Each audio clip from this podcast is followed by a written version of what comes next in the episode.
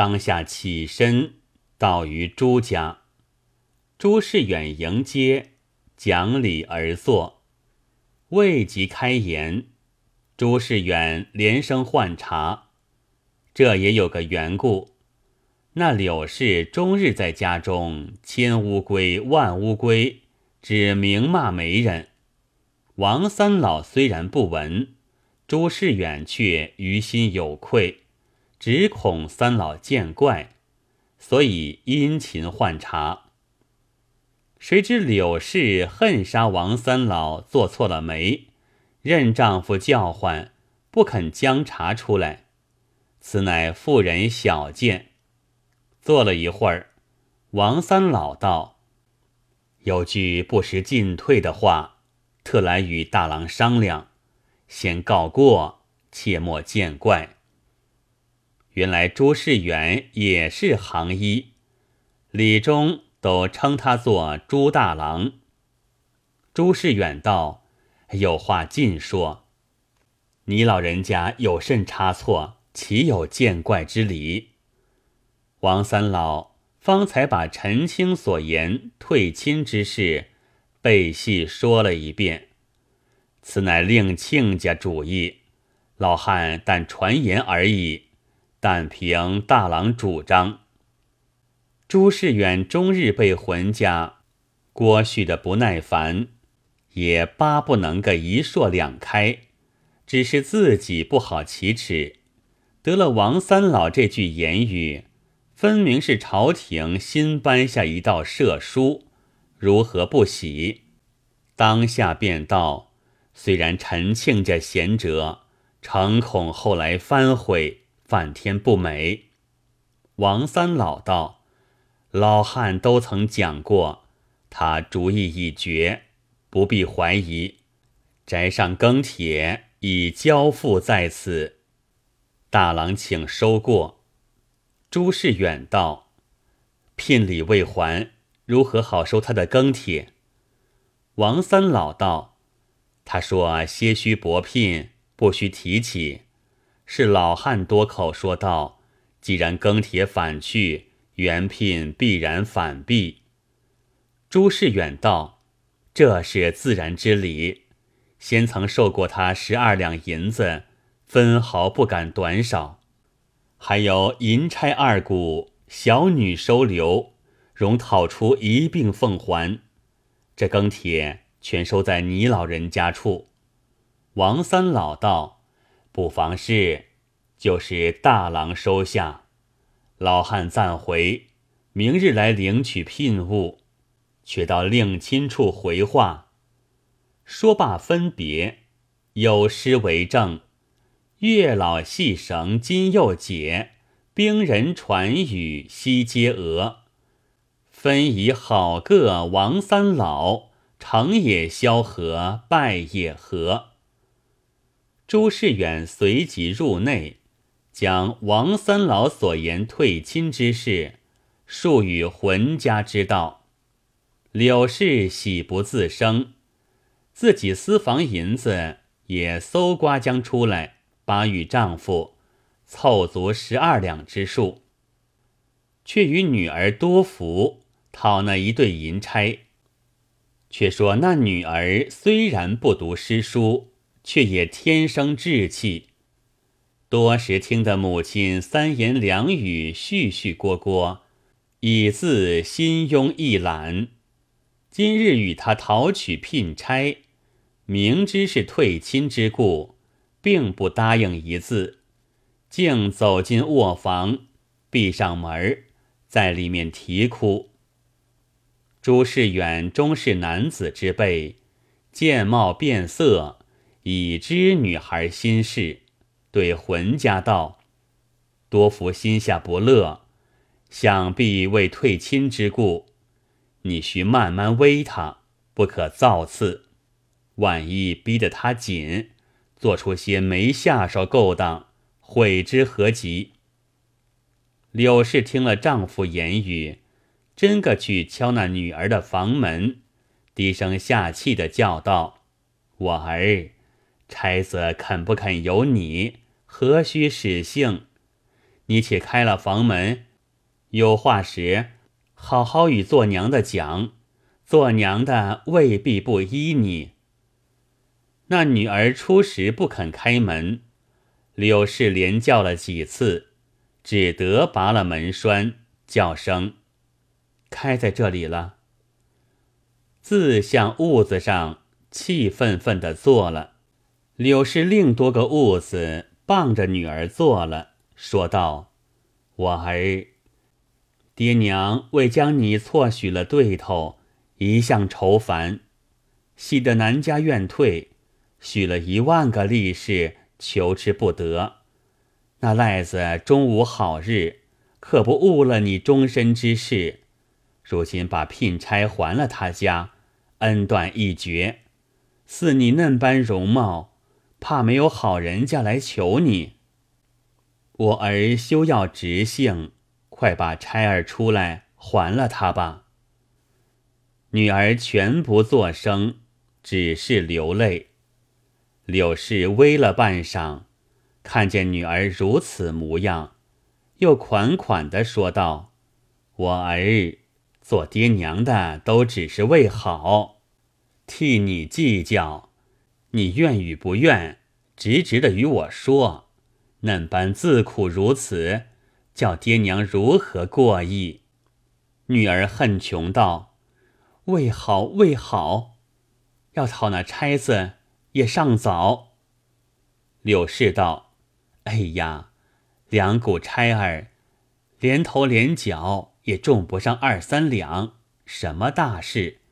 若另许个富家，金钗玉钗都有。”女儿道：“那稀罕金钗玉钗，从没见好人家女子吃两家茶。贫富苦乐都是命中注定。”生为陈家妇，死为陈家鬼，这银钗我要随身殉葬的，休想还他。说罢，又哀哀的哭将起来。柳氏没奈何，只得对丈夫说：“女儿如此如此，这门亲多是退不成了。”朱世远和陈清肺腑之交，原不肯退亲。只为浑家续锅不过，所以巴不得撇开，落得耳边清净。谁想女儿嫩般烈性，又是一重欢喜，便道：“嫩地时，休叫苦坏了女孩。你与她说明，依旧与陈门对亲便了。”柳氏将此言对女儿说了，方才收泪，正是。三冬不改孤松操，万苦难移烈女心。当晚无话。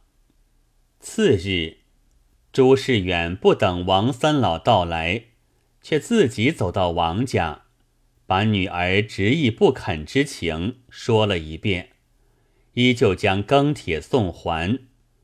王三老只称难得啊，难得。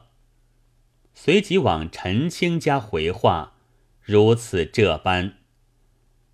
陈青退此亲事，十分不忍。听说媳妇守志不从，愈加欢喜，连连向王三老作揖道：“劳动，劳动。”然虽如此，只怕小儿病症不全，终难配合。此时翌日。还要烦三老开言。王三老摇手道：“老汉今番说了这一遍，以后再不敢奉命了。”闲话休提。却说朱世远见女儿不肯悔亲，在女婿头上愈加着忙，各处访问名医国手，陪着盘缠，请他来看治。那医家初时来看，定说能医，连病人服药也有些兴头。到后来不见功效，渐渐的懒散了。也有讨着荐书到来，说大话、夸大口、索重谢、写包票，都只有头无尾，日复一日，不觉又挨了二年有余。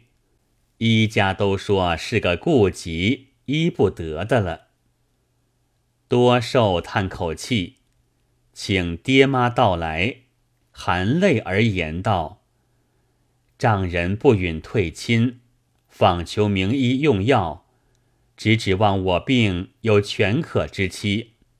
如今服药无效，眼见的没有好日，不要断了人家儿女。”孩儿决意要退这头亲事了。陈清道：“前番说了一场，你丈人丈母都肯，只是你媳妇执意不从，所以又将庚帖送来。多寿道：媳妇若晓得孩儿愿退，必然也放下了。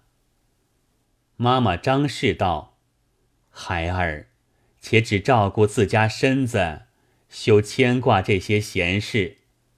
多受道，退了这头亲，孩子心下倒放宽了一件。陈清道，待你丈人来时，你自与他讲便了。说犹未了，丫鬟报道：朱亲家来看女婿。妈妈躲过，陈清。邀入内书房中，多受与丈人相见，口中称谢不尽。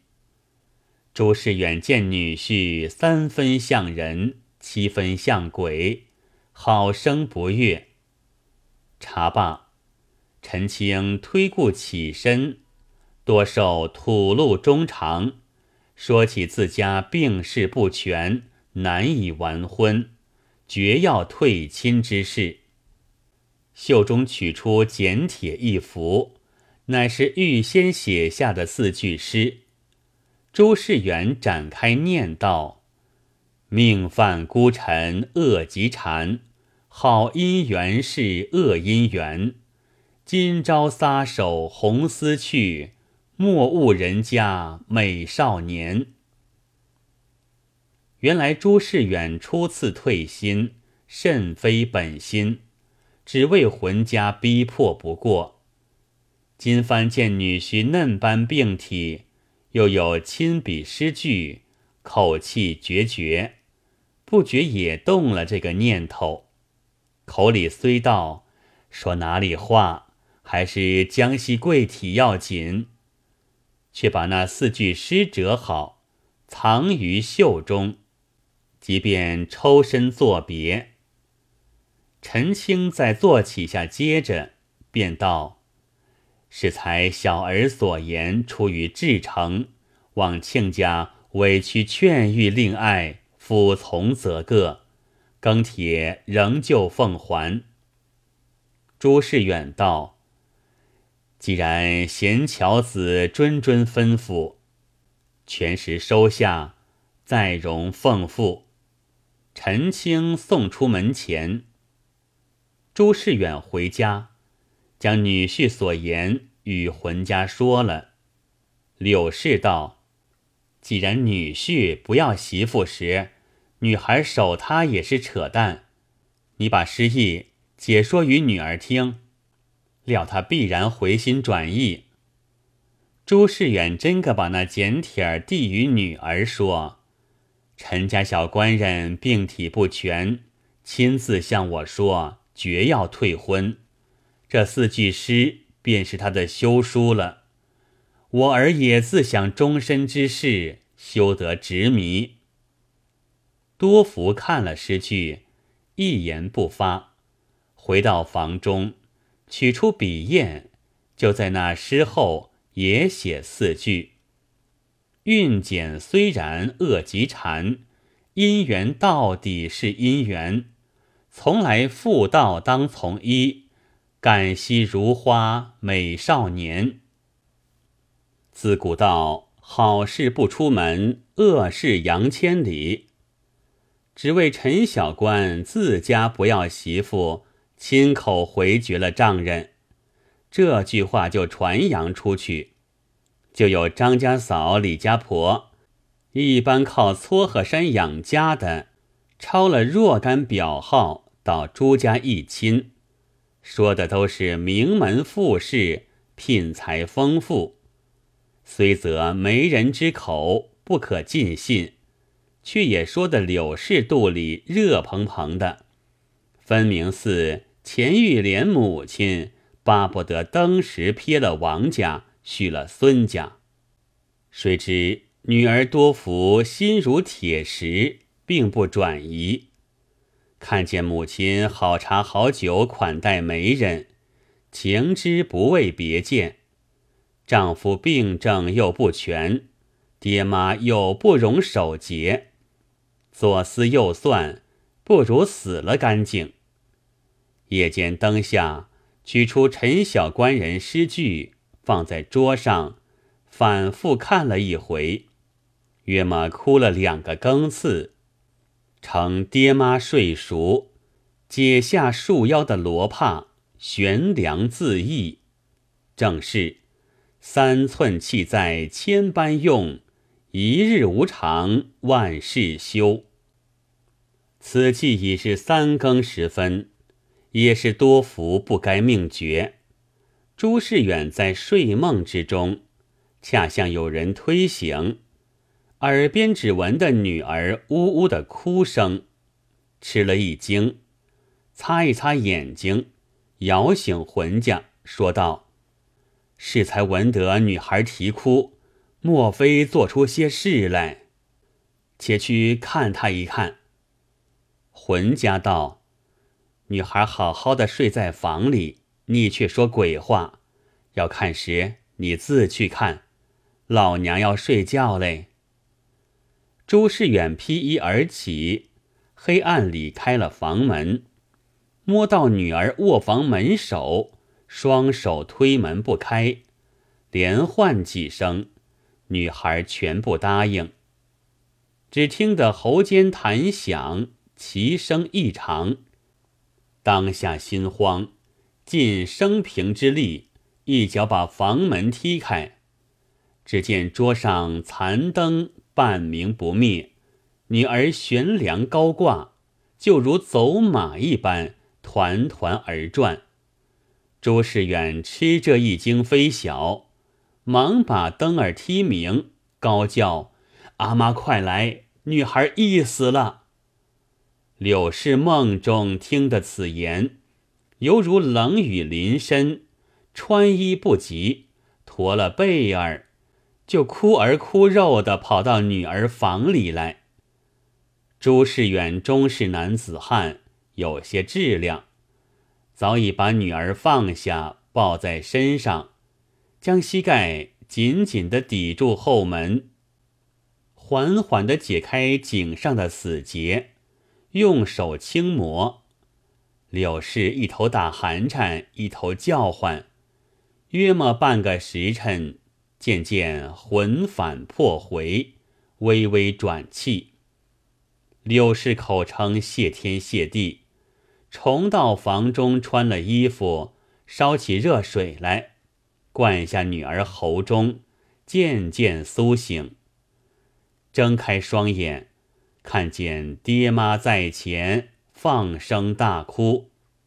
爹妈道：“我儿，蝼蚁尚且贪生，怎得做此短见之事？”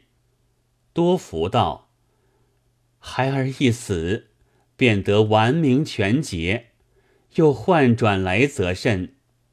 就是今番不死，迟和早，少不得是一死。倒不如放孩儿早去，也省得爹妈费心。譬如当初不曾养孩儿一般。说罢，哀哀的哭之不已。朱世远夫妻两口。再三劝解不住，无可奈何。毕及天明，朱世远叫浑家窝伴女儿在床眠息，自己竟到城隍庙去抽签。签语云：“时运未通亨，年来祸害亲。云开中见日，福寿自天成。细详千意，前二句已是准了，第三句“云开终见日”，是否否极泰来之意？末句“福寿自天成”，女儿名多福，女婿名多寿。难道陈小官人病逝还有好日，一夫一妇天然成配？心中好生委决不下。回到家中，浑家兀自在女儿房里坐着，看见丈夫到来，慌忙摇手道：“不要责声。”女儿才停了哭，睡去了。朱世远。夜来梯灯之时，看见桌上一副简帖，无暇观看。其实取而观之，原来就是女婿所写的诗句。后面又有一诗，认得女儿之笔，读了一遍，叹口气道：“真烈女也！为父母者，正当欲成其美。”岂可以非礼抢之？遂将城隍庙签词说与浑家道：“福寿天成，神明莫定。若私心更改，皇天必不护佑。况女孩吟诗自恃，求死不求生，我们如何看守得她了日？倘然一个眼错，女儿死了时节。”空负不义之名，反作一场笑话。据吾所见，不如把女儿嫁与陈家，一来表我们好情，二来遂了女儿之意，也省了我们干系。不知妈妈心下如何？柳氏被女儿吓坏了，心头兀自突突的跳，便答应道：“随你做主。”我管不得这事。朱世远道：“此事还需央王三老讲。”